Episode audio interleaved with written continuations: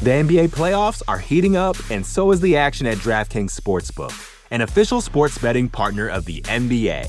DraftKings brings you same game parlays, live betting, odds boosts, and so much more. You can download the DraftKings Sportsbook app now and use code VOXMMA. That's code VOXMMA for new customers to get 150 in bonus bets when you bet just 5 bucks. Only on DraftKings. The crown is yours. Gambling problem? Call 1 800 Gambler. Or in West Virginia, visit 1 800 Gambler.net. In New York, call 877 8 HOPE NY or text HOPE NY 467 369. In Connecticut, help is available for problem gambling. Call 888 789 7777 or visit ccpg.org. Please play responsibly. On behalf of Boot Hill Casino and Resort in Kansas, 21 and over. Age varies by jurisdiction. Void in Ontario. Bonus bets expire 168 hours after issuance. See dkng.co slash bball for eligibility eligibility and deposit restrictions, terms, and responsible gaming resources. You're listening to the Vox Media Podcast Network. This is What the Heck with Mike Heck on MMAfighting.com. Now, here is your host, Mike Heck. What the heck?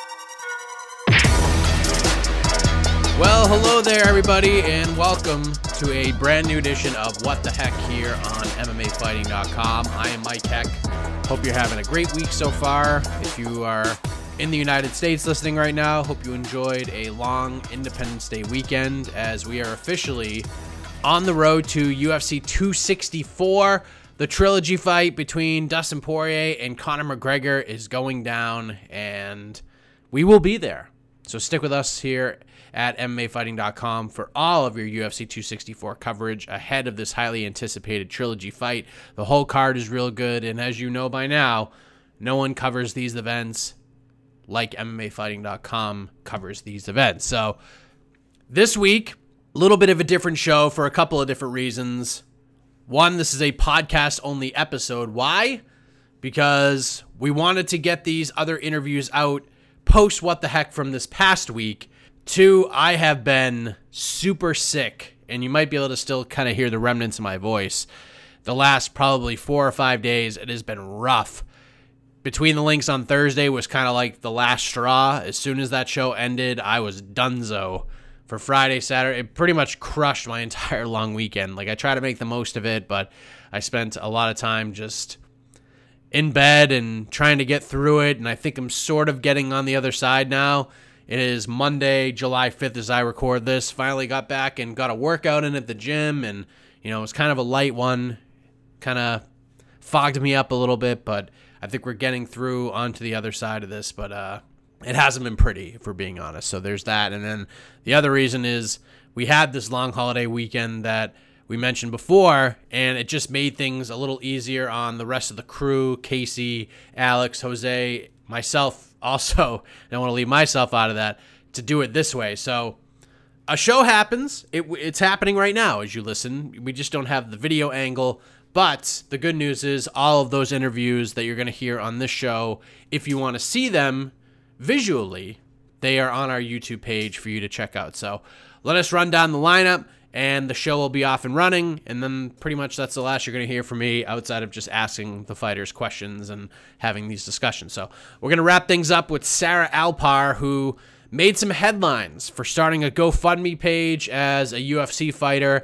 And then she made even more headlines because Jake Paul and Triller donated $30,000 combined to said page. Now, I will have you know this interview happened before Jake Paul made it public that he donated. I know a lot of people were like, "Oh, you just interviewed her because Jake Paul donated." No, I was going to interview her anyways. We were just discussing the GoFundMe page. She tells me that Jake Paul donated. I had no idea that it was happening, and then probably like 15 minutes after the interview stopped, that's when Jake made it official. But Sarah obviously knew about it. We reacted to it together. It's a great interview, and you'll hear that a little bit later on to wrap up this week's show. Eric Nicksick, the head coach of one Francis Ngannou, joins the show because if you haven't heard already, Francis Ngannou will not be fighting in the next heavyweight championship fight for the UFC. In fact, we're going to have an interim heavyweight title fight on August 7th in the main event of UFC 265 between Derrick Lewis and Cyril Gane. So Eric Nicksick's going to join us to react to this news. Did he or Francis have any knowledge that this was going down? What was his thoughts on this whole thing? Does it mean maybe there's a silver lining? Maybe the UFC could be working on Francis Ngannou versus Jon Jones. Plus, he's also the head coach for a number of different fighters. He works with other fighters as well, including Aljamain Sterling. So we'll get an update on him. Miesha Tate is coming back. He's her head coach. She's fighting July 17th against Marion Reneau. So we'll talk about that and a lot more. We've heard about a number of heavyweights in the mix for the Fedor Emelianenko sweepstakes. We heard a couple weeks ago that on, on October 23rd, he's going to be returning to action for Bellator MMA, headlining an event in Moscow. And now you can add another name to that list Jake Hager, the former WWE World Heavyweight Champion, the current AEW wrestler, undefeated Bellator fighter. He wants this fight. This is not kayfabe. This is not social media stuff. He really wants this fight, and he's going to explain why in around 20 minutes or so. But first, let's check in with the aforementioned Cyril Gane as he prepares for his interim title fight with Derrick Lewis in a little over a month's time at UFC 265. I will leave you with these conversations. Have a heck of a week, everybody, and enjoy the show. All right, well, it has been quite the week for this man. This past Saturday came through with a dominant performance against Alexander Volkov in the main event of UFC Vegas 30. We were wondering where he would go from there, and it turns out less than 48 hours later, we found out he's heading to Houston, Texas on August 7th. UFC 265 is going to fight Derrick Lewis for the interim UFC heavyweight championship. Cyril Gane joins us right now. Cyril, how are you, sir? Uh, hello, my man. I'm good. I'm good. And you? I'm good. This has been quite the few days for you, sir. Let me just start off with this. You win the fight on Saturday. When were you approached with this Derrick Lewis fight? Like, how quickly did this happen? En français. Sorry, my man. I'm a little bit tired. Um, before the fight, we knew that because uh, UFC sent a message uh, to Fernando Lopes, and Fernando Lopes told me, uh, "My man, do your job tonight, and maybe after after after this fight, we're gonna have a good news. And uh, I really understand uh, what's happening if uh, if uh, if we win the fight. And uh, and uh, when we just arrived in France on Monday, we received a message. yeah, um, of of the UFC, and we are booked for the for the wow. for August. That's so you it. knew this before the fight itself? Like th- this is already on the table? Yes, it was not exactly uh, clear, but uh, but yes, yes, but but we can talk about that. But when you don't have the contract, it's not official. So, but when uh, when we knew that, I was I stay really focused on the on my fight against uh, because uh, we must to win the fight for for for have uh, the chance to fight for the title shot. But I was really focused and uh, and we did it. So on Monday, when you find out this news that it's official, how did you react to it? Like, how, how did you react to finding out that it's a done deal? Your next fight is for an interim title. On some, I was uh, really happy, really happy because for me, it's uh, it's uh, for me, it means some things. It means some things. I'm a young guy. I'm just arrived, and uh, and uh, I'm I'm I'm on the headline after just three years in the MMA. So that's really crazy. I'm really happy. Clearly, you're not going to turn down an opportunity like this, but it obviously came as a shock to everybody, especially since this whole thing started with the idea of Francis Ngannou fighting Jon Jones. Then it went to Francis getting ready to fight Derrick Lewis, and now it's you fighting Derrick Lewis for the interim title. I knew you know about it. Like I, I know you knew about it right before the fight with Volkov, but were you surprised that this opportunity came your way? A little bit, yes. Yes, a little bit because uh, because uh, we knew normally uh, it, it will be um, uh, Francis against uh, Derrick Lewis, but uh, I heard uh, the Francis are, are, are not uh, come on, Jim, free for the fight in August, so he chose me. Do you do you kind of feel for Francis in this situation because, from all accounts, he would have been ready to fight in September against Derrick Lewis. He just won the belt three months ago. do you kind of feel bad for him in this situation because he or the rest of his team they apparently didn't seem to have any clue that this was happening?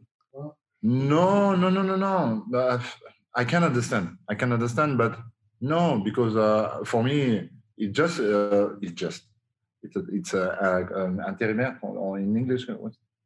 What? Interim. It's Uh, just an it, interim it's just an interim title. So the champion is still still Francis. So uh, no worries. Okay. The champion is Francis. This is just uh, an interim title. So so for me, uh, uh, if I was a Francis, it's nothing for me. Okay. So if, if you were in Francis's shoes, you're just like, these guys are fighting for an interim title. It effectively could be my next opponent, but it's Yeah, not, you know, I'm still the world champion. Exactly, exactly. So you're now in this spot, but I, I do want to go back to how you got there because you beat Alexander Volkov. I thought you did a fantastic job mixing things up. You kept him guessing. You stayed out of his range just enough where it seemed that not only was it effective, but it seems like you were frustrating him throughout the fight as well. Like he he just couldn't get to you as effectively as he wanted to. How would you grade your performance overall on Saturday? Uh, maybe maybe seven or eight. Maybe seven. For me, it was a really great performance uh, because uh, we knew we knew Volkov liked to to make a pressure on uh, his um, all on his former fight. He make a pressure and uh, destroy the man. And uh, and uh, at this fight, uh, I make the pressure, and and for that, I'm really happy. I'm really happy for that. Yeah, I, th- I thought it was a fantastic performance. So with with that win, you're in this crazy position almost three years to the day you make your professional debut. You're fighting for a for a UFC title. Has this whole ride just been like a whirlwind for you? Have you been able to smell the roses at all? Because it really is incredible to see how quickly you have put yourself in this position. not not really because if if you look, I'm I'm I'm I'm at my gym, so we go back already uh, at work.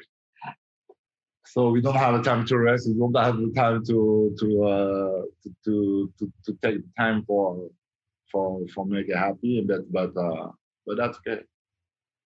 You can do that after your career, right? Like, because there's no resting at all for you right now. Exactly, you are in the rush for the moment. So now Derrick Lewis is the man who stands in front of you. He's won four straight. He's got back to back pretty ferocious knockouts. It's not always pretty when Derrick fights, but boy, is it effective because he only needs that one shot. What do you think of the matchup and think of Derrick as an opponent? No, yeah, he's not. He's not the. Yeah, yeah, yeah. Tu penses que vous, vous deux style ce match? this guy is uh, uh, really dangerous, and uh, and we know that. Like Jairzinho a little bit, like Jairzinho a little bit. When when when this kind of guy touch you, just one time, you're down, and that's very that's very dangerous. So I think we're gonna manage the distance, touch him, and he never touch me. I think we're gonna do that. I think uh, I think I have some skills to uh, to do that. Have you been impressed with what he has done as of late? Because he seems to be evolving a little bit more. There is a little more technique to his craziness, if you will. You know, most specifically, like the, the the knockout he had against Curtis Blaydes. Have you been impressed with with what he's been able to do as of late? Yes, because uh, on this fight, uh, because some people say like like to say Derrick Lewis is uh, don't have fight IQ, don't have uh, some skills, don't have uh, some. But my man, you know what what what he have and uh, and and he can use very well, and he did it uh, against uh, Curtis, and uh, and I think this guy, he, he is really dangerous. And you're going to be in his hometown of Houston. There's going to be a big crowd. They're all going to be there for the most part to see him try to get this title wrapped around his waist. You'll be in enemy territory, so to speak. So, are you looking forward to that? To to sort of playing the bad guy and going into his home arena and and playing spoiler? No, that's okay. no, no, no. I'm comfortable with this situation. No problem. No, no problem.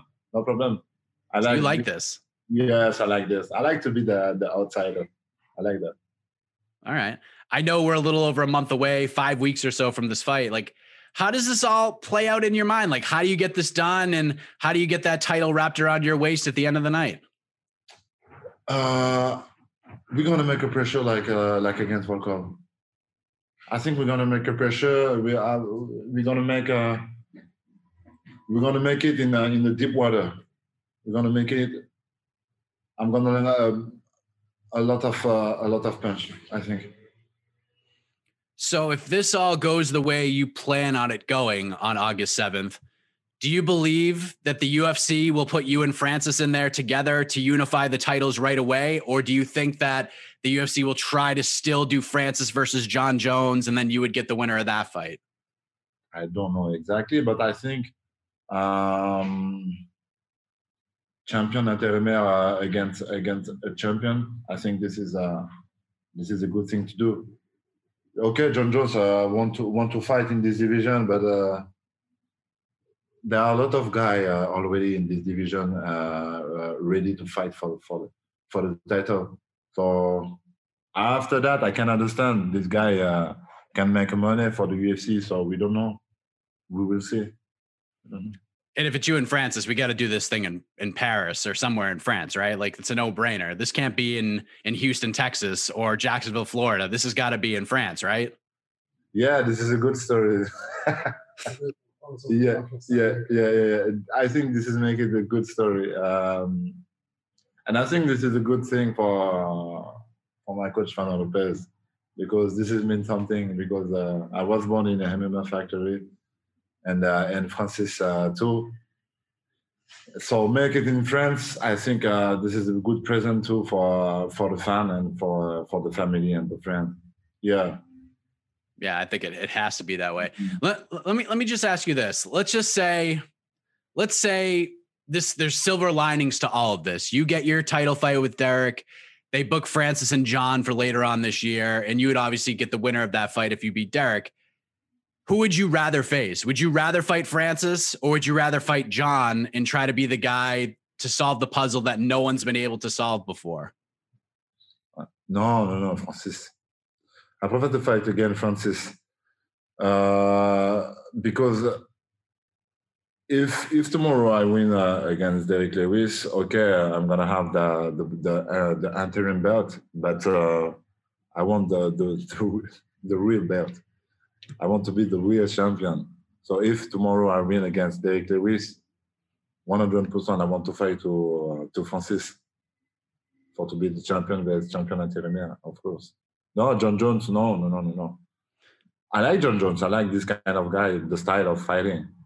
But I want to be a champion uh, first. But if but if they fought each other for the belt after you beat Derrick, and you would face the winner of that fight, the winner of that fight would be the champion, and you would fight the winner. Which one would you rather fight? Hein? Si Jon Jones affronte Francis. Ouais. Et donc, tu Avant que- quelque avant que- gagne, puisque vous, voilà, toi tu deviens champion de ton côté et tu suivrais avoir qui en face. Yeah. Um, this is a good question. This is a good question. Uh, just for the tele stories, I prefer Francis. For Francis, uh, yeah, Ngannou, and do that in Paris. Just for There you the just for the fun. Yeah. Yeah, and then you can fight Jon afterwards, and you get the best of both worlds. Of course, of course. There you go. Uh, bef- before we let you go, I, I saw some videos and photos that Charles Rosa had posted from Fight Week. And one of the videos was you on the basketball court. You're shooting jumpers, super smooth form, Cyril. I got to say, I, I know you played basketball growing up, but I mean, do, do you play a lot of basketball these days when you're not training for fights? Uh, c'est quoi la question exactement? Est-ce que c'est joue si tu joues encore au basket No, no, but no, not really, not really. joues, euh, ce ce qu'il a vu comme vidéo. c'est- Yes, just because I I I am uh, I'm in my shape. That's why that's why I can fly like that uh, like that. But yes, I still uh, I keep my move. So and, and I was happy to see that. But no, I'm really not playing basketball uh, at this time because I, I'm I'm in my camp every time. We are in the rush, and uh, we know it's dangerous to to play uh, another sport uh, around the, the MMA. Non, non, je ne veux pas dire ça. C'est elle qui va dire ça. C'est un live Non, non, non. No, so yeah, I was really happy uh, to see that. I'm, I think just because uh, I'm in my shape and uh, like you know, I'm really I'm not really light, but I'm really comfortable with my weight. There you go. And would you say that uh are you the best basketball player in the UFC? If they did like a little one-on-one tournament, are you are you right there? I don't know who can play in basketball uh, in the UFC. Who played basketball? Oh, this, Walt Harris. Maybe I don't know. So maybe I'm the best. Yeah, I'm the best in the UFC. Maybe yeah. Best you could be the best you could be the baddest man on the planet and the best basketball player in the UFC. That's I don't know if anyone's been able to do that, Cyril. You'd be the first. Crazy. but you know, you might be the best basketball player in the UFC, but you could be very close to calling yourself the best heavyweight mixed martial artist on, on the planet. And that next step takes place August 7th against Derrick Lewis, UFC 265 for the interim heavyweight championship. Cyril, I appreciate you doing this, man. Congratulations on the win on Saturday. Congratulations on getting this big opportunity. And uh, I wish you all the best heading into it. Thank you for the time, sir. And a big shout out and thank you to uh, Verdan for helping us out as well. It's just it's just close to me. Thank you, my man. Thank you for your time. And sorry, I'm a little bit tired because I just finished uh, my my training uh, with the jet lag. I'm just tired. Yeah. Thank you very much. We, we understand, sir. You're a busy man. Thank you, sir. The NBA playoffs are heating up, and so is the action at DraftKings Sportsbook, an official sports betting partner of the NBA. DraftKings brings you same game parlays, live betting, odds boosts, and so much more. Don't miss out as the NBA postseason winds down. And new customers to DraftKings can bet 5 bucks to get 150 in bonus bets instantly. You can download the DraftKings Sportsbook app now and use code VOXMMA. That's code VOXMMA for new customers to get 150 in bonus bets when you bet just 5 bucks. Only on DraftKings. The crown is yours. Gambling problem? Call 1 800 Gambler. Or in West Virginia, visit 1 800 Gambler.net. In New York, call 877 8 HOPE NY or text HOPE NY 467 369. In Connecticut, help is available for problem gambling. Call 888 789 7777 or visit ccpg.org. Please play responsibly. On behalf of Boot Hill Casino and Resort in Kansas, 21 and over. Age varies by jurisdiction. Void in Ontario. Bonus bets expire 168 hours after issuance. See dkng.co slash bball for eligibility and deposit restrictions, terms, and responsible gaming resources. All right, let us say hello to a man who wears many hats, including All Elite Wrestling Superstar, a member of the Bellator MMA heavyweight division, and you may have seen him on social media getting heavily involved in an important conversation in this Bellator heavyweight division. So I wanted to bring him on and discuss that a little bit further. Mr. Jake Hager is kind enough to join us. Jake, how are you, man? Uh, I'm feeling great this morning. Made your weight. That was an excellent introduction. Thank you, sir. I appreciate that. Were you getting some uh s- some work in, some s- some gym workouts in this morning? Yeah, up here uh, working out early. Just got done running, and then I was trying to do some stretching. I'm not very flexible, but I was attempting to stretch afterwards, and it was getting me all sweaty. Oh, there you go. Well, there is a lot going on in your world these days, Jake. AEW is on fire right now. They're adding shows. They're moving to TBS. There's big things happening right now. You're in the middle of a of a major feud on the show. And last night's show, as you record, was the final one on this run at Daily's Place in Jacksonville. You'll obviously be back there, but now AEW is going to hit the road again. How does that feel? Is it kind of surreal knowing that there's like you could see the light at the end of the tunnel and the company's going back on the road again? Uh, it's so exciting. Um, I remember when this all started, and we were like, we're going to be at Daily's Place, no fans, just kind of hunkered in, like uh, you know, like a storm is happening. And uh, I feel like we really did a good job of weathering that storm and not only uh, making a, a good product, but making it better. And now that we have our fans back, it's so exciting. You come out there in front of them, and everybody is just so excited to be back to normal. Uh, you can just feel the energy. There's a lot of positivity running through the air. Our fans do a great job of like blocking out all the negative and just coming to have a great time. And I think that really reflects on us uh, performers. And uh, next Wednesday in Miami, July 7th, it's going to be incredible. With what you've been doing with the inner circle feuding with the pinnacle. I, I, watched the match last night between Sammy Guevara and MJF, and it was just absolutely ridiculous. But you're obviously a big piece of that puzzle right now, and kind of going with how the fans their attitude heading into the building. Have you ever had more fun in your pro wrestling career? No, not even close. This is uh, definitely the coolest I've ever looked in my pro wrestling career. I mean, how badass are those uh, vests that we get to wear? And it's just so awesome to be a part of something. Um, you know, October 2nd, 2019, the five of us knew each other, but vaguely, I mean, Jericho and I had the, the best, the biggest history. And then the five of us really came together as a group and we are all from different parts and different walks of life. And it was really cool to see us meld together and make each other better. And you know, Stadium Stampede 2 was just like the cherry on top. It was just an incredible feeling.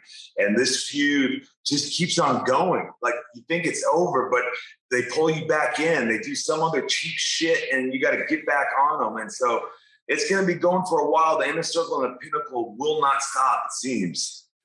You even got the chance for your worlds to collide a little bit recently on AEW. You and Wardlow had the MMA cage fight. What was that like for you, sort of having the pro wrestling world and the MMA world kind of collide like that in, in one show and one one moment like that?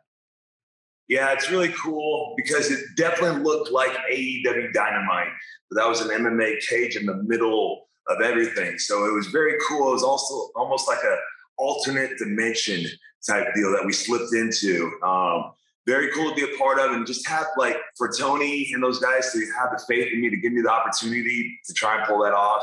Uh, a lot of respect. I, I, really appreciate that. That means almost more than anything to me.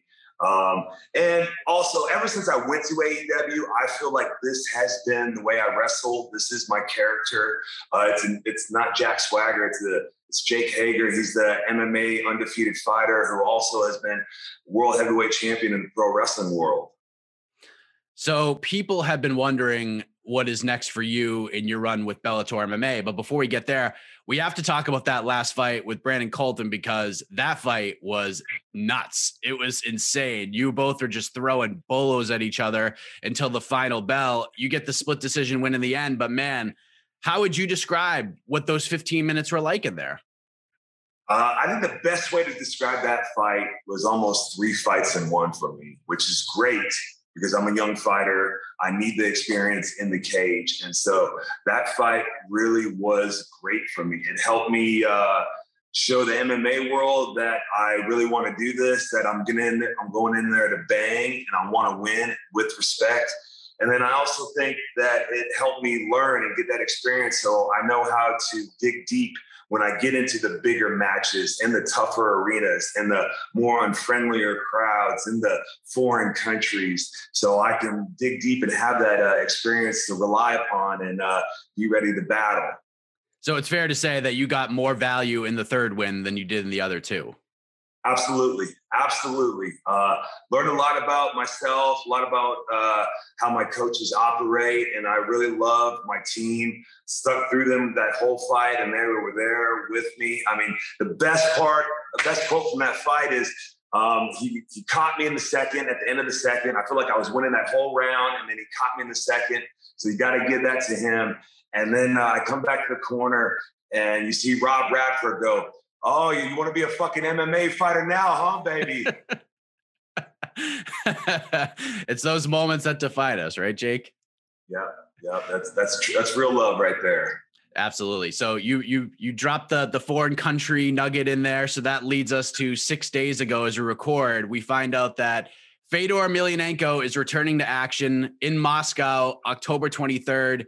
And we found out his opponent was the dreaded TBD. Now, before we get into what we've seen from you on social media the last few days, I remember you and I spoke before you even had your first fight for Bellator, which was headlined by Fedor, and you were honored to be on the same card as him. But you also said that, listen, I'm not calling for this right now, but in a couple of years, it would be an honor to someday share the cage with him before he called it a career. When you found out that Fedor was coming back to fight again in October, how did you react to that initially? Look, I'm so glad you brought that up. When he announced it, I was like, yes, this is my fight. I really honestly believe that this is my fight. It's been my fight since I come to Bellator. Uh, I mean, who else do you want to see him fight in the top 10? Tyrell Fortune, give me a break, all right? this is the fight that everybody wants to see. Um, I just feel like we've been putting it out there, and our paths are colliding right now, and I think it'd be uh, beautiful magic and chaos. So some people, like the last couple days, like you posted the photos of the two of you guys. You even turned uh, which I thought was awesome. The the meet and greet poster into a fight poster, and you're you're saying that this is the fight the world needs. So, but a lot of people are like are like, oh, he's kayfabing us. Like this isn't real. He so you are officially throwing your name into this hat to fight Fedor Emelianenko in Moscow on October 23rd. This is the real deal. You want this fight. I'm officially throwing my name in the hat. Not only throwing my name in the hat, I challenge anyone else to say they're a better fight I challenge anyone else to say that the people want to see them fight Fedor more than they want to see me fight Fedor. This is my fight. So anyone else can challenge me for it. I dig it. So after the event this past Friday, where Fedor's protege Valentin Moldavsky became the interim heavyweight champion, Scott Coker's at the press conference. And Scott doesn't like to give out too many details, but he he opened up Pandora's box, if you will, and he said that He's received calls from everybody. They're all raising their hands. Now you're in the mix. Josh Barnett looks like Fabricio Werdum has thrown his name into the mix as well. Junior Dos Santos, Alistair Overeem, like the, the, the list goes on and on, which now includes you. So let me ask you this. Why should you be the guy over those other names, like these Hall of Fame names, former world champions that are seemingly raising their hands? Why should Jake Hager get the fight over those guys? Man, you say those names, and in the MMA world, they carry a lot of respect. You can say those names any place in this world, and people will know. Uh, Jake Hager is the same as one of those names. I go any place on this planet, and you know who I am. And just because I have a shorter career in the MMA world doesn't mean that I'm not just as worthy. I have a bigger following. I have more excitement behind me, and I have a brighter future than all those guys. So give it to me, Scott, because I'm the one that you're going to build this company upon, not those guys that are just coming in for a one and done. I'm here to stay. I'm here for the next 10 years. Let's go. How have your fellow pro wrestlers reacted to this? Like, I know a lot of them are big fans of the sport. How they reacted to you wanting to fight the man many consider to be the greatest heavyweight of all time?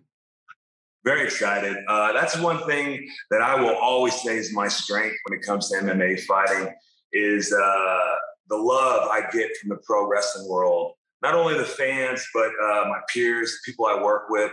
It's always such an outpouring um, support for me whenever I go in that cage, and I feel like we're all in there together fighting uh, together. So it's really cool. They're all excited. They they want to see it. They all like to get me amped up and all red in the face. So they're ready to see it. To your to the best of your knowledge, has there been any discussion about getting you in there? Like, has I know the great Daniel Rubenstein's probably all over this, but has there been like has there been any back and forth between you guys and Bellator to this point to get that fight?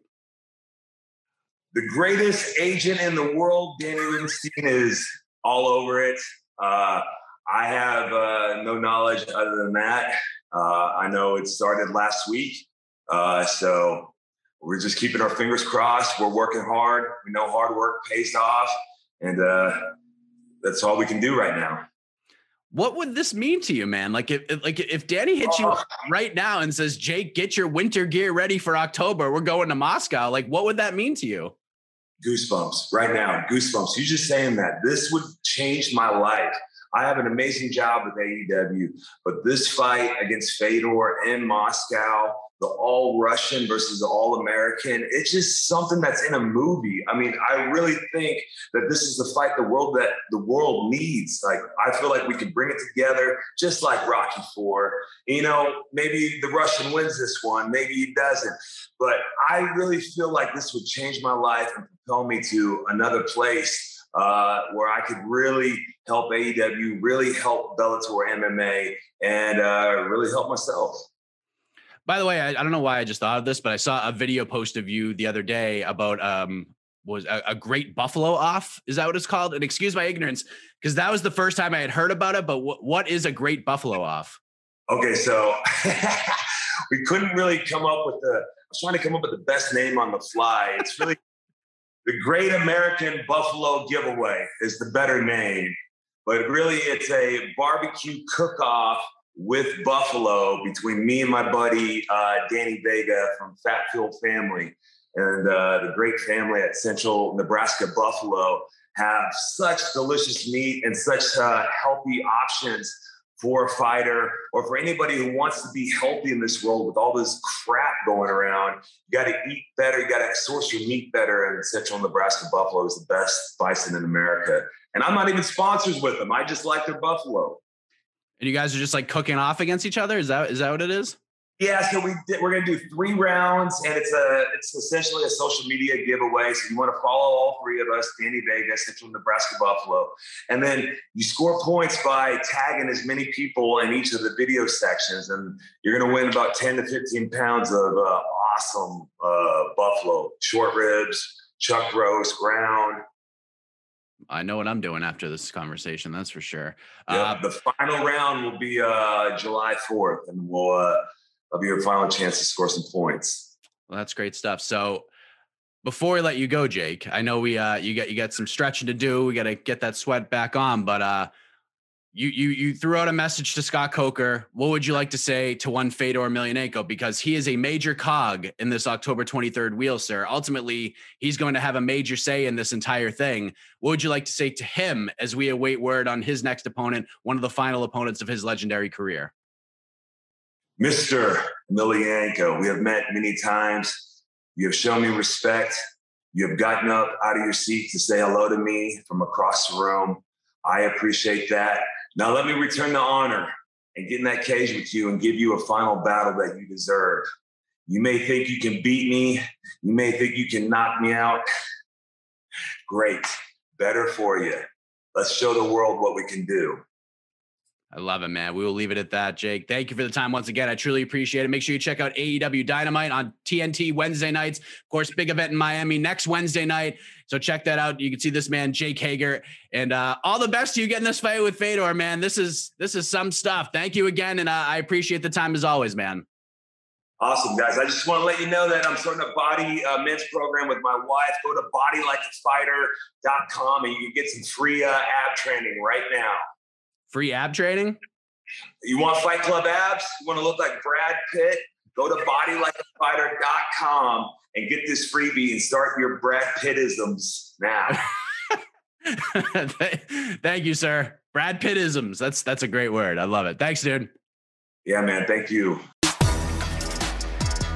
All right, let me just throw this out there before we get started. Any excuse I can find to talk to this next guest I'm going to find it. One of the main coaches over at Extreme Couture in Las Vegas. You've seen him in the corner of a number of fighters in big spots this year, one of which is the heavyweight champion of the world, Francis Ngannou. And we got some big news in regards to the heavyweight division and the, the championship conversation earlier this week with the UFC scheduling an interim title fight on August 7th between Derrick Lewis and Ciryl Gane at UFC 265. So let us say hello to Eric Nicksick to get his reaction to this news. How are you, sir? Doing well, Mike. How are you doing? I'm doing great. So, kind of going back in your life, Eric. It's Monday. This news comes out. It's it's confirmed that Lewis versus Gane, this interim title fight, which by the way is a fine fight. It's a fine fight, but the stakes involved, adding an interim strap to it, had everyone pretty much scratching their heads. So, what was your reaction to all of this?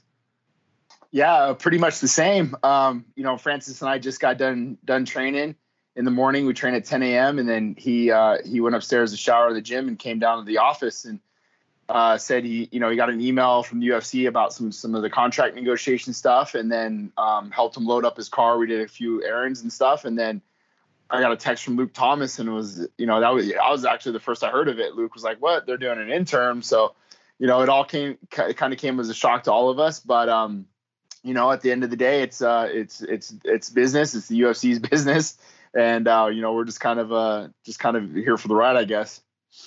With the fight between Francis and Derrick Lewis sort of being out there for a little while, Dana White had been saying it for weeks. Like, doesn't matter what's going on with Jon Jones, Derrick Lewis, and Francis. This is the fight to make. I know there were talks about maybe doing it in August, which didn't work apparently for everybody. Then it looked like, especially when they moved the Teixeira Blachowicz title fight to October, maybe we were going to do it in September.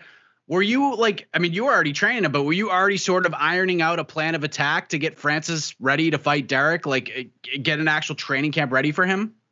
Yeah, absolutely. So, I mean, I can give you my timeline was uh, I was told a week and a half ago by Marquel that the date was going to be September 25th. Was I good with that date? I said, yeah, I think that gives us plenty of time. By the time Francis gets back home, we start a good a good camp. And then I got a, uh, another message from Marquel uh, last Wednesday, and it said the 25th looks like the day. We're we're locked in. I said great, and then uh, I got on you know communication with Francis about when he's getting back home, and we literally started training uh, Saturday. I flew home from the PFL Saturday um, early morning, and I was in the gym with Francis at uh, at 10:30 a.m. So we started training he came to the house on Sunday. Um, we had dinner with the family, and then Francis and I went out back and started kind of talking about game plan, about what approach we wanted to take, and started doing the X's and O's as far as camp goes. Uh, and that was Sunday night, and then Monday morning we we trained at 10 a.m. and got our workout in, and that's where you saw the picture with Brandon Moreno and Francis and all the boys in the room. And uh, you know, and then that was literally like right after we got done training, and that's when we got the got the word. That's so crazy. So you're sitting there like running errands with Francis Ngannou, try try to like get through a normal day, and, and you know we're just talking about like little contract stipulations, and then this news comes out. Like, what does Francis say about all this? Is he just like livid, or is he just like what? Uh, honestly, my, I haven't talked to him uh, at length about the situation. I mean, we talked lengthy Sunday about the situation, and and uh, you know it had nothing to do with it had nothing to do with money. It just had to do with terms and and then we we kind of elaborated on some of those things and you know i just told him i say look my job isn't to be in the negotiations my job is to make sure that you're prepared for whoever comes across the table now you got to think too for for for us we were told you know it's it's going to be the the winner out of Stipe Francis is fighting Jon Jones so automatically Jon Jones is on our radar now you know those negotiations had had had come to a standstill and I get it. The promotion's got to move on to what they see is best. So you know the next next guy in line uh, is Derrick Lewis, deservedly so, and you know that's who we planned on on fighting. And I don't think September was uh, that that big of a deal. I mean, basically we're one we're one month off. So um, yeah, it was just it was all kind of a whirlwind. And to be honest with you, Mike, I really have no problem with with uh, Gane and, and Lewis fighting August seventh. It is what it is. I think just the the the stipulations of putting an interim on that, knowing that we're ready to fight a month later, we're we're prepared to fight. Um, I think that's kind of where the the confusion lies with us. Yeah, and you know we, have talked a couple times. Like I'm I'm I'm a I'm a glass half full guy. I'm a silver linings guy. I try to find positive in everything. So my my initial thought, just in my weird way of thinking, was, okay, this is this is a fine main event for Houston. You get Derrick in there, give him some hometown fair put him in the main event. You know, give him a couple extra shekels, but maybe the UFC brass got in a room with Jon Jones and his advisor, and maybe they worked something out, and maybe they can make this massive fight that everybody wants to see. Was that part of your thought process too, or like maybe? I mean, I, I'm sure you don't know because the UFC does things in certain ways. They're going to lock Jon down before they lock anybody else down. So, do you think that's a possibility? Like maybe this Jon thing will happen? see, I, am a lot like you too, Mike. It's like, man, I, I got to look at this from both perspectives, and I gotta I gotta come out of this with a positive aspect because, you know, for me, um, you know, being the head coach and and if if I'm down and out and I'm adding fuel to this fire, it's not helping the situation by any means. You know, my my goal and my my position as the coach is to make sure that my fighters prepared for whoever comes whoever they ask for, whoever and whatever that whatever time that is.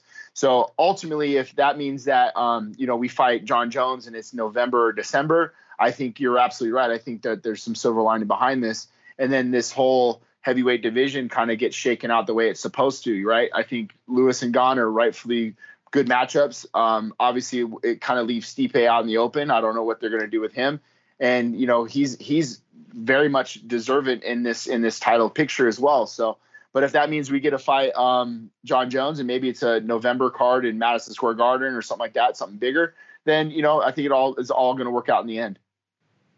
What has life been like? You know, just just from what you've seen. I know Francis has has traveled back home and stuff, but now that he has the title and he's he can call himself world champion, I know how hard he's worked for this, how hard you worked to to help him find himself and and and be able to put that title around his waist. Like, how much has life changed for Francis Ngannou from your perspective? Uh, it's it's changed a lot, and I think um, you know, for me, just seeing him be able to bring that belt home to his countrymen and and really to wrap that belt around his mom, you know, I, I think it was just kind of the justification of all the hard work and everything that he's put in, and really the self belief that he's had. So you know, everything coming full circle for for him was just beautiful to, to watch and beautiful to be to be a part of. You know, and I think uh, for me as the as the coach, I, I just wanted him and and all of us, myself included, to understand that the real work begins now. You know, it took very took a lot a lot of hard work and effort to get here. And Let's not be satisfied with just winning the belt. Let's be more content on on having a long lasting legacy and a run like the way GSP did, the way Jon Jones did, the way Khabib does. You know, like I think it's important for us to to make sure that we're not we're not we're not full. You know, we're, we're still hungry for uh, for greatness. Gane is a big betting favorite heading into this fight with Derrick Lewis, open it around a three to one favorite, as a matter of fact. And Derrick just needs one man. He's got that depth touch. He's a scary individual. Not the most technical guy on earth, but he's actually got a little more technical in his last couple of fights. It just doesn't. I mean, Derrick Lewis is just Derrick Lewis, and maybe it doesn't seem that way. But the Curtis Blaydes knockout, there's a lot of technique. There's a lot of planning behind that. But do you feel that they're just not giving Derrick Lewis enough respect heading into this fight? I feel like three to one is. uh is a little crazy. I, I I would favor Gane, but I don't think I would favor him that much, if that makes sense. I, I 100% agree with you. I actually won a lot of money on the Curtis Blaydes fight because, you know, listen in the in the heavyweight, and this is no knock on Blaydes. I, you know, the, the blueprint was there to beat him, but when you give Derrick 25 minutes of an opportunity, when just like you said, it only takes one and one mistake, and you saw what happened. The guy gets flatlined. You know, I've had a corner against Derrick.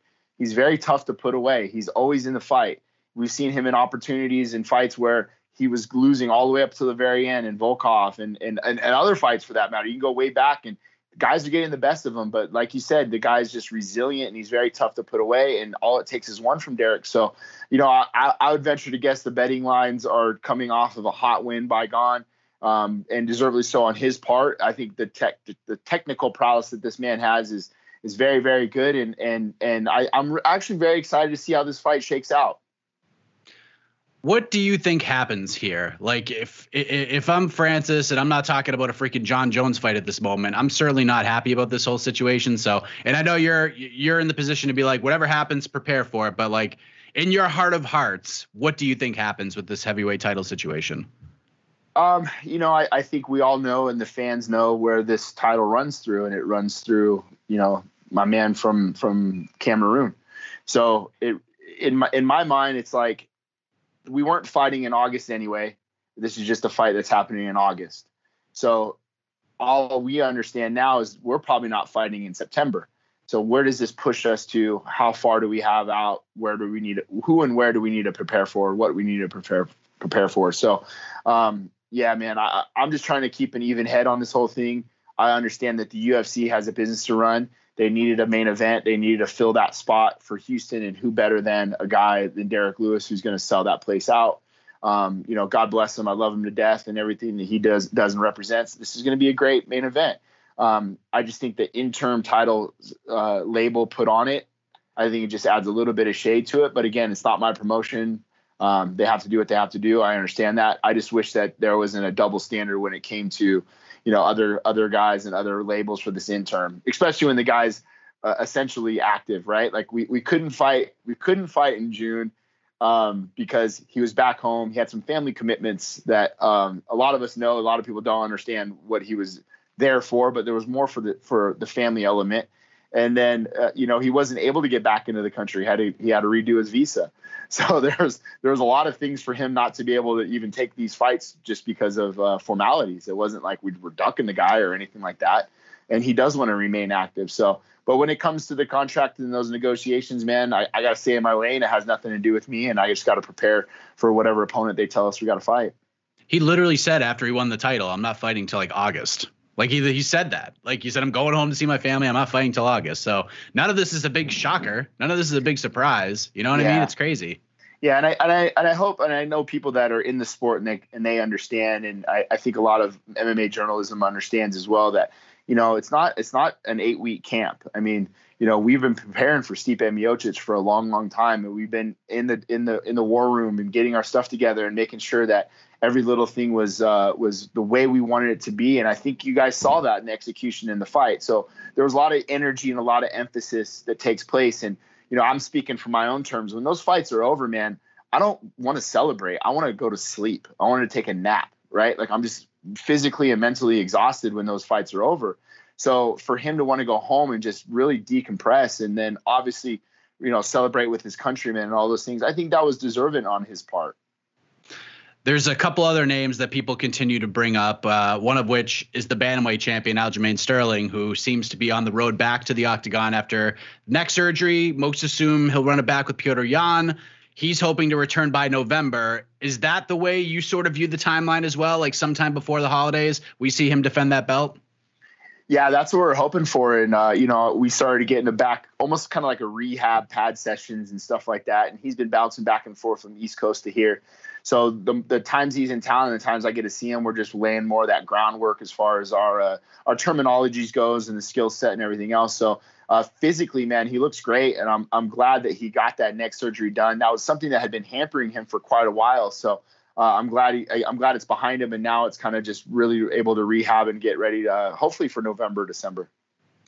I also you mentioned sort of decompressing and, and and dealing with a lot of the emotions coming out of a fight. So I did want to ask you about Dan Ige because he had the tough fight with the Korean Zombie. I thought he was very competitive in that fight. It was actually in my eyes closer than than a lot of other people may have thought it was. I thought it was 48-47. I thought Zombie won, but I thought it was a much closer fight.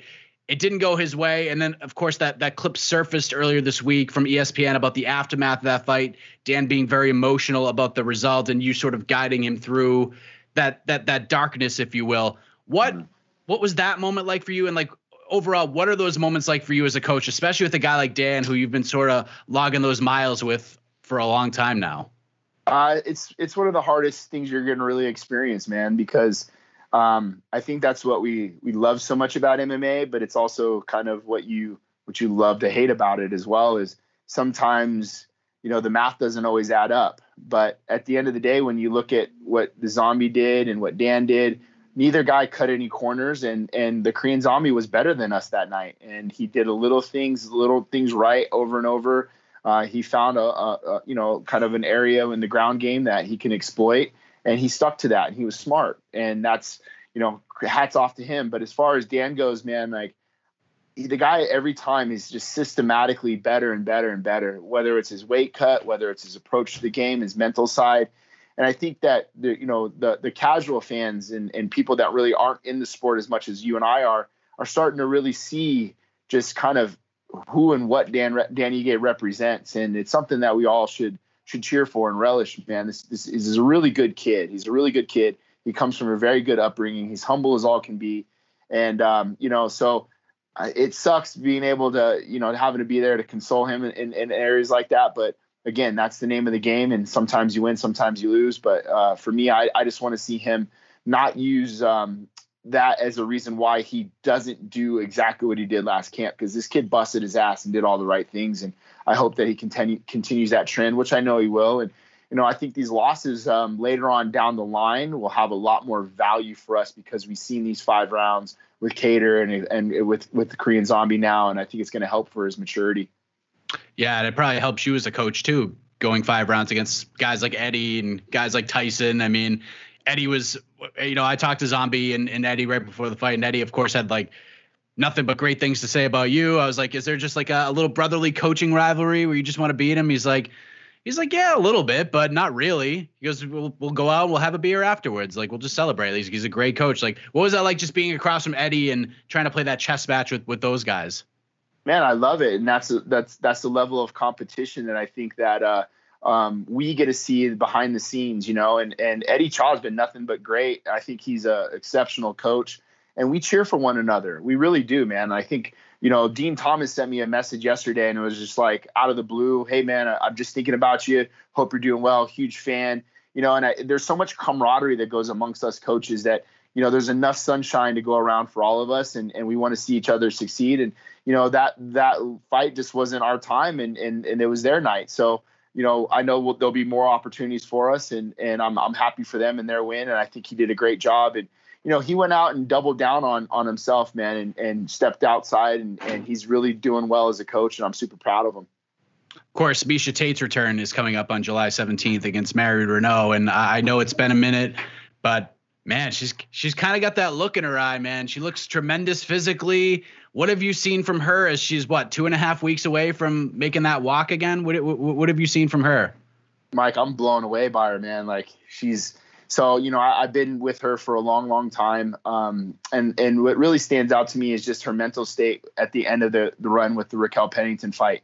You know, and her and I, you know, I held mitts for her the week before she left to go, and you know, she just wasn't in a good place. So uh, she never uh, told me that she was going to retire, but when she did retire, I, I looked at my wife and I was like, ah, I'm not surprised. You know, I knew I just knew where she was at. So for her to be able to come back four years later, um, make her change her surroundings and and and be around individuals I think that like bring her up rather than bring her down. And she found a new love for the sport. The the beautiful thing about what she's been doing is she hasn't really stepped away fully from the sport. She's still involved in the sport as an analyst and doing what she does for ONE FC. So her mental capacity and what things that she's seeing is very important, I think, for for the for the things that we want to add in the MMA game, and it hasn't really passed her by she might not have been doing it physically, but she'd been doing it mentally, you know, and I think that's important. So when she got back into the gym, you know, the the physical side had to catch up to the mental side. The mental capacity was always there. And then all of a sudden that physical aspect caught up and she's in here doing work, man. Like I was super impressed with her last sparring rounds. Uh, we'll, we'll move around again tomorrow and then uh, we'll probably make short, short, uh, short work of this camp. And then, uh, you know, she'll be ready to fight July 17th. I'm excited to see her. Did I see that Jake Shields is part of the the squad now? Yeah, Jake is over here, man. He's been over here um like right around the pandemic time. He's been coming in and training, and then I was like, dude, you got to get involved somehow and and coach more, and we're gonna need you around. And there's just so many, so much good talent in our room that um, having another just accomplished, very good grappler, very good uh, MMA perspective, a guy who's seen it all in the room, man, it only helps us. And Jake's been, you know, he worked with Justin Jaynes. He's been working with Patchy Mix. Like he's hopping in more and more corners. And I think that's what the great part about Extreme Couture is that, like, you know, there's so many coaches in here that we really help one another. If if I'm not able to corner such, this person, Eddie's stepping in and helping on that side, or Nate Pettit or Ray, and vice versa. So you really can interchange anybody throughout our system and the verbiage is pretty much remains the same and, and the energy remains the same and every fighter in the gym feels like they're getting what they need and that's what Jake brings to the to the team man he's he's doing practices on his own just his volunteer times coming in and helping out some of the team guys so he's been a great addition for us at Extreme Couture have you spoken to Justin Jaynes since Saturday? I spoke with him, and I think it's such a baller move to you know put it all out there. I'm gonna bet on myself and then you do an interview afterwards, which was an amazing conversation. I was blown away by it. What, you know, what was that conversation like between you and Justin? Because I give him all the credit in the world, man. I have so much respect for that guy. I, I love the kid to death, man. You got to understand, like he's been a guy that's been coming out to Extreme Couture while he was in college. You know, he would come out during the summer times, and I'd give him a summer job. So I've I've known Justin a long time.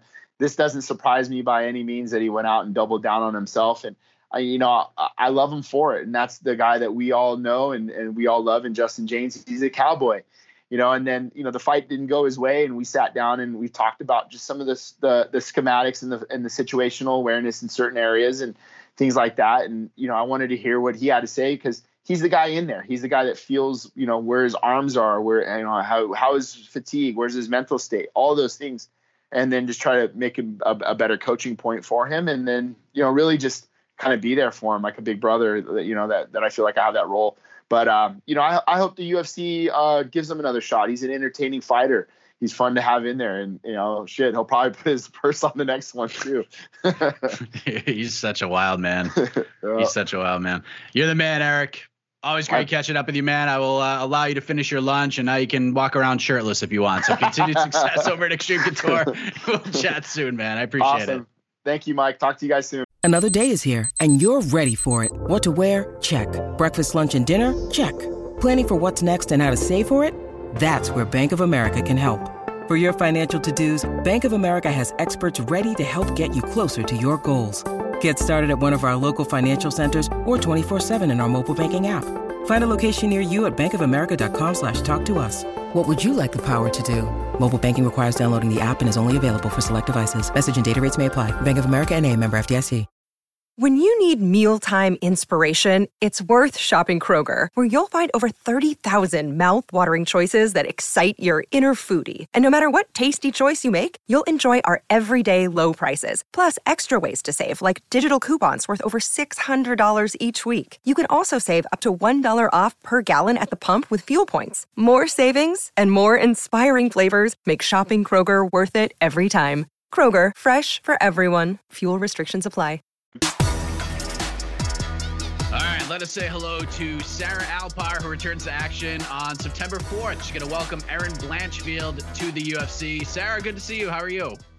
Hey, I'm good. How are you? It's been a while. It has been a while. So, in, in fact, a, a, little bit has changed in your life since we last spoke and since you last competed. You're now a married woman. Congratulations to you and the husband on that. I, I know the cliche is, well, it's the same as it was before, but we only signed a piece of paper. But would you uh, sort of agree with that sentiment? Um, no, no, you know, I don't. Um, I think yeah, that you, you sign that piece of paper. Now it's just like that's your contract. You're in it. Like there's no way out now. in it for a long haul and um, dedicated to this man the rest of my life. So.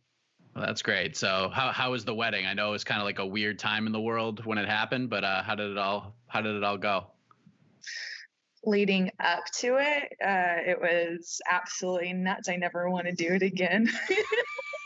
I'm not I'm not a, a, girly girl and I'm not a, a planner and um, yeah it was super stressful and then right after my fight I had to deal with um, surgery on my nose and everyone was just like freaking out and it was making me freak out too because they're like well what if you're bruised what if this? Blah blah blah. It was just like i don't know. Like just want to be married. So you know but it ended up um, the day was perfect. I wish i could relive just that day um, like every day. It was just it's great so. Well, that that is great to hear. And you know, on top of that, you were trying to get back in there on May 22nd to fight, and I'll, I'll get into that in a moment. But you you talked about the debut in September. It took around 13 months or so from the time you won the contract on the Contender Series to finally get in there, and you took on Jessica Rose Clark. Wasn't the outcome you had hoped for. And while it's never fun to take an L, you can always take something away from that time in the cage. So, what, what would you say were your biggest takeaways from that fight with with Jessica Rose Clark? There there were a lot of takeaways I had with that fight actually.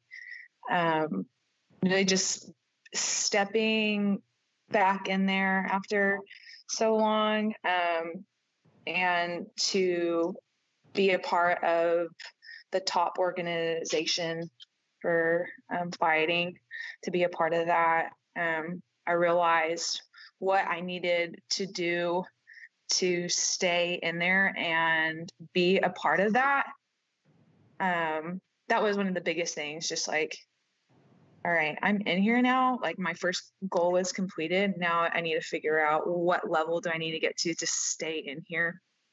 Um so that was a big one. Um that fight actually like I, I really i felt like an amateur again. There's so much that went on and leading up to it and it, it doesn't matter. I took i had a loss it that is what it is and now i need to come back from that and i, I want to come back from that. I have that desire to win even more um, so do what it takes do all the things. What like are you able to talk about what you're dealing i mean obviously you're planning a wedding so you're dealing with this with, with all of that as well but were there, there were other things other circumstances involved as well? Yeah yeah there's a lot um really I, I, like i never really spoke out about it. Because like i said at the end of the day i still took took a loss and it was up to me to perform but i didn't get a warm up um, in my fight. Um, i just i went out there cold. Like i um, the boxing commission were trying to make me um, have like a, a, drug test, a pee in a cup, and like I was having a really hard time to do that, to do that, and um, and so when it came time like all of a sudden the fights before me that happened it was like knockout knockout knockout so that took a, um, a whole lot of time out and then um, it was like we need to get your hands right we need to do this so like all the stimulus was coming at me and i was like I just freaked out. Yeah, I was crazy. Like people were yelling at me, and I was just like being calm. My coach was like, "Here, let me like calm me down. Like, don't touch me right now." um, but and so um, I was standing right before I walked out, and um, they're like, "We have a, a, a two minute pause." So I took my my teammate, and we pummeled really quick, and that was my warm up. And I went out there, and then just perform like I could. So um, that was really crazy. And I think just like the pandemic um, side for doing all the COVID thing and and all that and being quarantined, um, that was different. Usually before fights, it's like um everything's chill and everything's as normal as it it could be, and there's just nothing normal about it. You know, it's no one's fault. It's like we were in a, a pandemic, and that's just just how it was, and I wasn't ready for that you were hoping to bounce back a few weeks ago. Stephanie Egger was your original opponent. She was forced out. And then it appeared that Lupita Godinez was going to jump up two weight classes and take the fight on short notice, but she couldn't get a visa in time. And it didn't take you long to get rebooked, but it looks like it's going to be another two months and change before that actually happens. So, how frustrating has it been for you between opponent withdrawals, event cancellations due to the pandemic? You've had to shuffle the deck several times in your short UFC career, haven't you? Yeah, well, and I wanted like I made this goal like I wanted to fight a few times a year instead of prior to how it has been. Um, so I really wanted that, and I was like, I, I plan. I'm a planner. I plan things out, and and even like financially. And I was like, okay, I have say blah blah blah. I did this, this, this, and now May. I was like, this is perfect. This is great. And then um, after that, then I was like, then I'll get another fight here, and and I'll you know like just all all this stuff. I, I had it planned out, and then that happened. And again, COVID. You know, it's not Stephanie's fault when you're training as hard as we are and your immune system's going down. Yeah, you're like I I could totally see that. And props to um Loopy for stepping up like that. She sent me a message. She's like, "We tried." I was so confused. It was just like taking me out. Um, I don't know what to say. I was like, "What is this?" And she's like, "No, like I can't, I can't get a, a visa." Um, and then after that we were trying like what else and they're like no the, the fight's off so i was like crap so it is it's it was super frustrating in a lot of ways and especially i was ready to come back and prove myself and i was more ready for this fight physically and mentally than i have been the last few fights that i've had so it was like geez but I'm I'm in a good place now, and I'm ready for what's to come. They do have me rebooked. Um, I'm dropping a weight class. What was I thinking? you know, what did I just get myself into? All right, well, is what it is. Here we go. I made that 25 you wanted me to. You know? so yeah. Here and that are so all this is happening and that that sort of leads to this fight with with Erin and you know one of the things you've done that has garnered a little bit of attention over the last couple weeks is you started a GoFundMe page to help transition into becoming mm-hmm. this full-time fighter and you know before we we sort of get into that on top of being a fighter like are, are, what else do you do for work if you don't mind me asking um, so for a little bit, I actually had two jobs and I was training. I was working um, for an optometrist and then I was a, a barista. Um, then I, I, I, did that. I fulfilled that for a year. I was like, all right, I just, it's not, it, it just wasn't um, good for me. And like, I felt bad that poor optometrist um, really was patient. I was not insurance, man. Jeez. So um, I quit that, and then I just uh, I, am just working at, at, at Starbucks now and trying to train. I was teaching jujitsu classes and making it work, and then at that gym. Um, just like a lot of stuff went on. So um, yeah, also within that last fight, I traded gyms. So um, me and my teammate Christina Williams, we moved to a different gym to work um, over at Panda kickboxing and grappling with Justin Stone. Um, so we're doing that. and um, yeah, that was a transition. And then June Starbucks, and then I was like turned 30 June 1st, and it's like, you know, I'm not getting any younger, and I, I really want more in my life. And so I was like, I need to go back to school. So I made that decision. And so I'm trying to get my master's in dietetics and nutrition. Um, so it's gonna be a very long road. So um, yeah, I'm going to school. I'm a barista. I'm a professional fighter, and then you know I'm a I'm a mom. Um, you know I'm, I'm married into uh, having a, a seven year old now. So here's my resume. I mean, it's it's it, it's pretty much every fighter's dream to get to the UFC. And a lot of people from the outside looking in, they feel like when you actually get there and accomplish that dream, it's like getting to the NBA or getting to the NFL. Like you're in the biggest league in the sport and they're a multi billion dollar company and the money just starts pouring in from the sky. Every time you walk out the front door, $100 bills are just flying at you because you're in the UFC. But that's not the case in the sport. Like when you fight, you make money. And when you don't, you don't make the money. So I guess like how would you sort of describe life since getting that contender series contract from that end?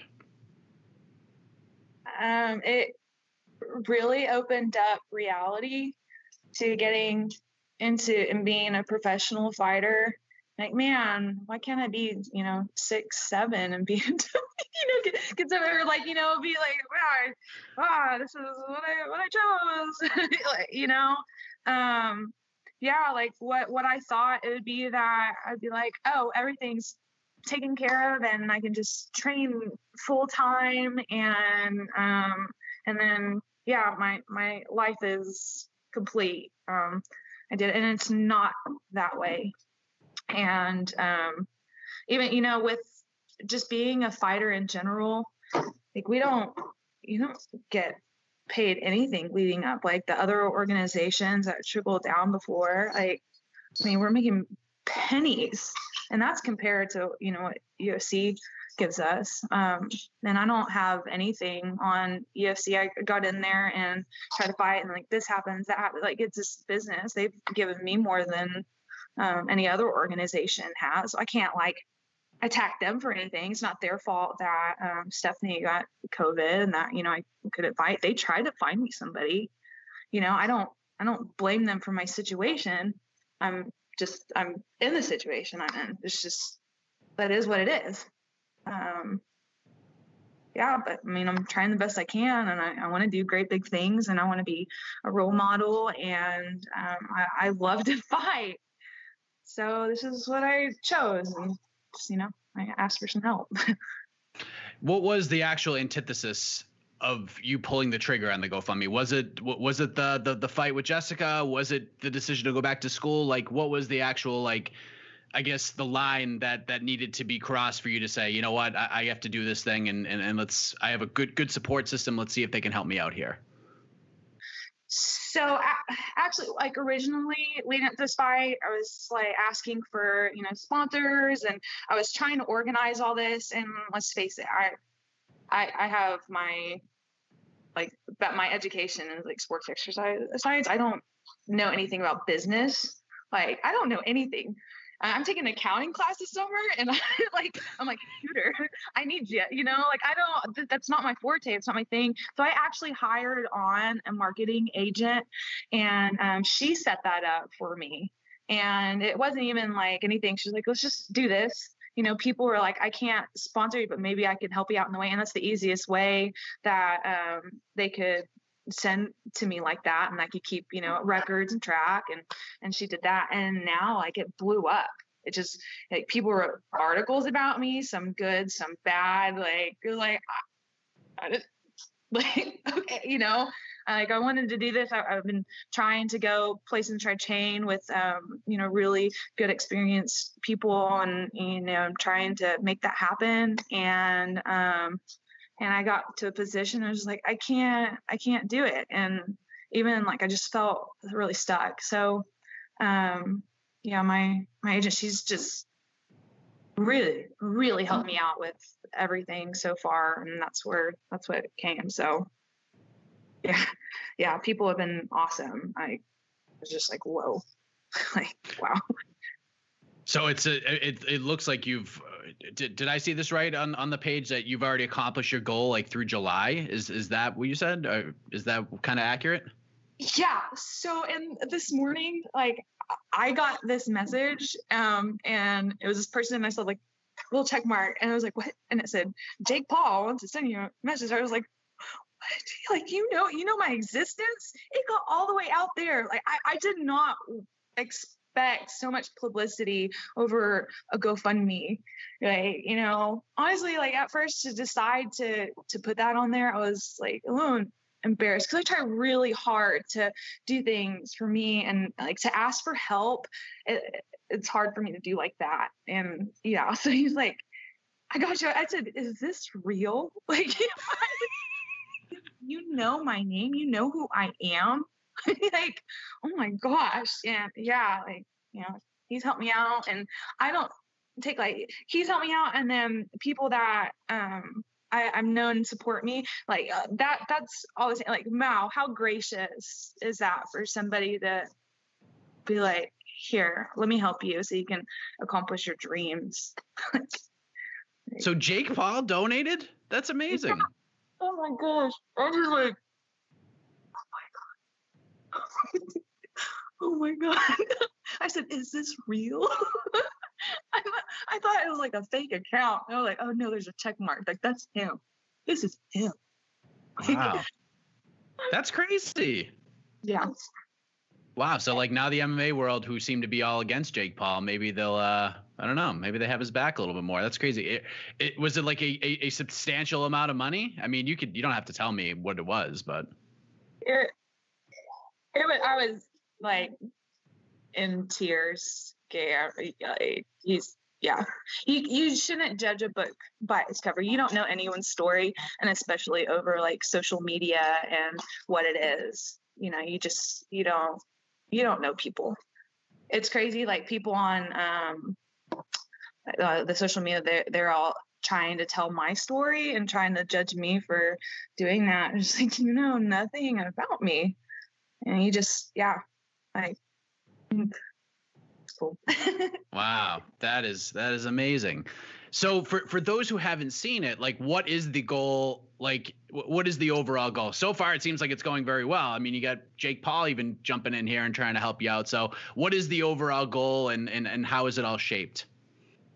Yeah yeah i'm i'm trying to get the fullest out of my training and to to do the best I can and be the best I can be.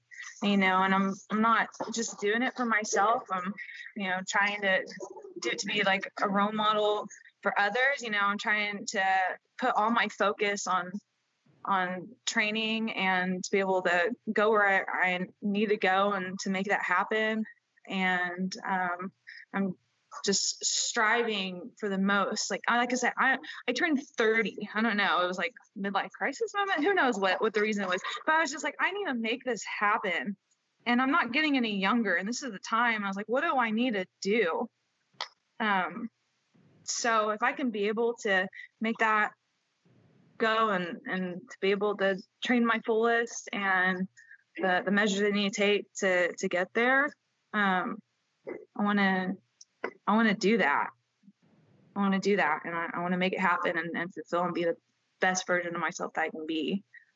Um, there was, I, I went to um, Fortis MMA in Dallas. Um, I think it was last week. And that coach there, he really like spoke words to me. He's just like, I don't, you know, I, just want you to get better. And he's like, look at you. I look at you and like you just you it's kind of like you look soft, you know.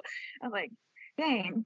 And it made me think like, you know, fighting, the reason I fight is so I can be, you know, someone else in the ring than when I am on the outside. Cause it's like I'm just like a passive person, but in that cage I can, you know, just go at it and I don't have to like that person while I'm competing against them and then, you know, be cool afterwards. They I feel like I'm rambling, but I mean that that really like spoke words into me. And then the coach I'm with, um, Justin Stone, like he's constantly just putting so much belief and and excitement in me and my training. Like I, I want to go so far, and I believe that one day I can be a champion now. And I never had that before.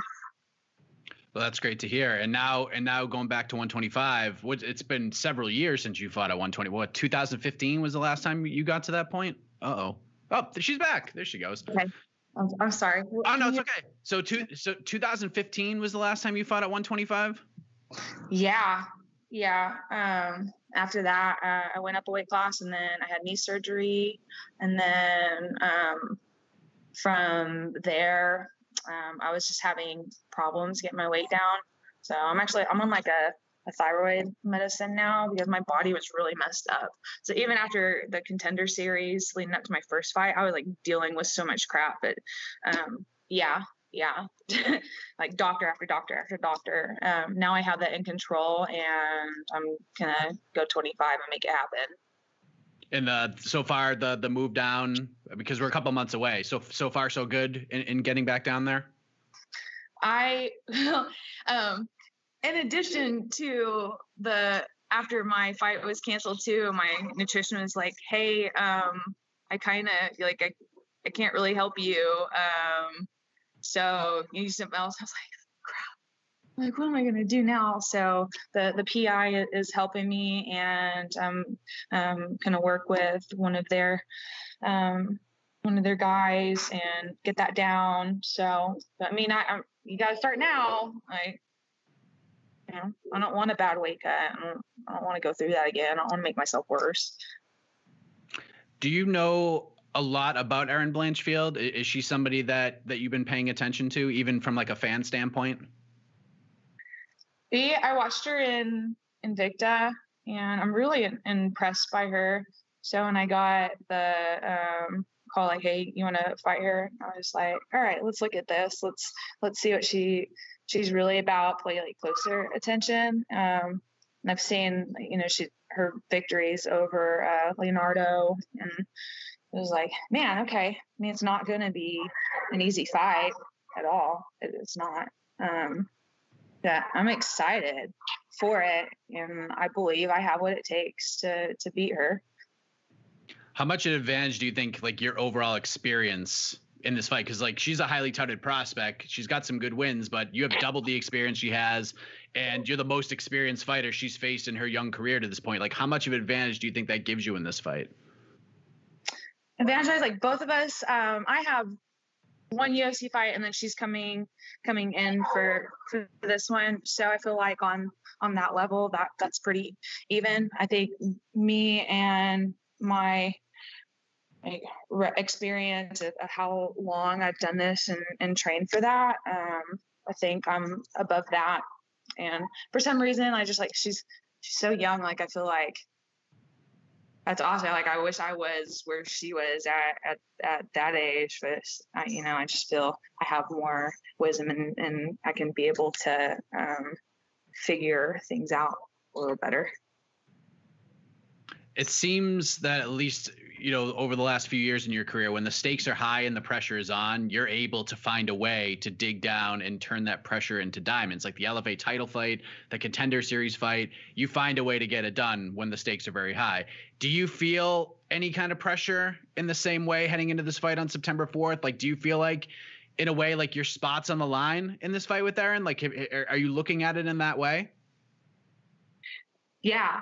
You know, every fight, um, I I feel like there's always that there's always that chance that you can you know like things things happen. I mean look at look at my fight with um, Jessie Jess, but I always feel like um, things are on the line and it pushes me. When I feel like I have to prove myself, I feel I I perform better. I don't I don't know why that is. something in me. It's just my my whole life.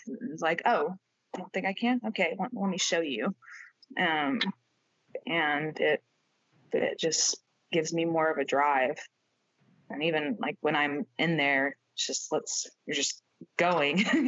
I don't know. It's like again, you're just a different person. Your superpowers come out. You're just like, rah. You know, I don't know. so now, uh, are you going to go back out and, and train with Sayif in in the in the team over at Fortis before this fight, or is that just kind of like going in there and saying hello, getting some work in, or do you plan on kind of like cross training with them before the fight? It, I'm I'm still I'm trying to figure all that out. Um, like I, I tried going to Jackson's in that eight hour drive and between like there and this like well you have to be back because like you know I'm I'm working still and I I, I don't I'm not going to disrespect you know the company and be like that's just not that's not how it works that's not how my parents raised me like you have um like those those responsibilities. Um so i've been just trying to figure it all out on what the best solution is and who's best to to train with and that's going to make me better and to get um people to be able to spar with and and help me better get better. So i'm, I'm really trying to still figure that all out. But with um, everything coming in and all the help and support i'm getting now i can actually you know like okay well maybe i can put this here and oh, you know just to, to make it work so figuring all that out um, and you know I, I have a lot of respect for safer right? like i really like him as a as a coach, I was just like, whoa, like a lot. As I understand, like a lot of people don't him, but there's something about him that I was just like, oh my gosh. Um, and I also need to think, you know, I have a coach here, and he's you know done so much for me so far so i need a balance between still getting work with him and then seeing about another gym that i, I can find as a as a co home to be able to make it work so I don't know if that answer, answers your question. Yeah. Like I like I'm rambling. Like no, I'm listening. This is all good stuff.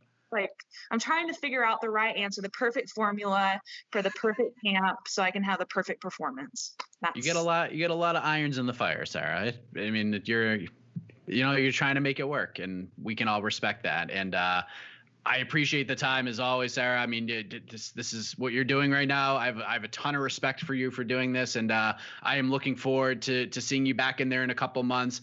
All the best to you with this camp, the fundraising efforts, and in the fight itself on September 4th against Erin Blanchfield. Sarah, thank you so much for for your openness and your candor. I really appreciate it. Thank you. Thank you for having me and believing me and all the good stuff in between. You're listening to the Vox Media Podcast Network. The NBA playoffs are heating up, and so is the action at DraftKings Sportsbook, an official sports betting partner of the NBA. DraftKings brings you same game parlays, live betting, odds boosts, and so much more. You can download the DraftKings Sportsbook app now and use code VOXMMA. That's code VOXMMA for new customers to get 150 in bonus bets when you bet just 5 bucks. Only on DraftKings. The crown is yours. Gambling problem? Call 1 800 Gambler. Or in West Virginia, visit 1 800 Gambler.net. In New York, call 877 8 HOPE NY or text HOPE NY 467 369. In Connecticut, help is available for problem gambling. Call 888 789 7777 or visit ccpg.org. Please play responsibly. On behalf of Boot Hill Casino and Resort in Kansas, 21 and over. Age varies by jurisdiction. Void in Ontario. Bonus bets expire 168 hours after issuance. See dkng.co slash bball for eligibility and deposit restrictions, terms, and responsible gaming resources.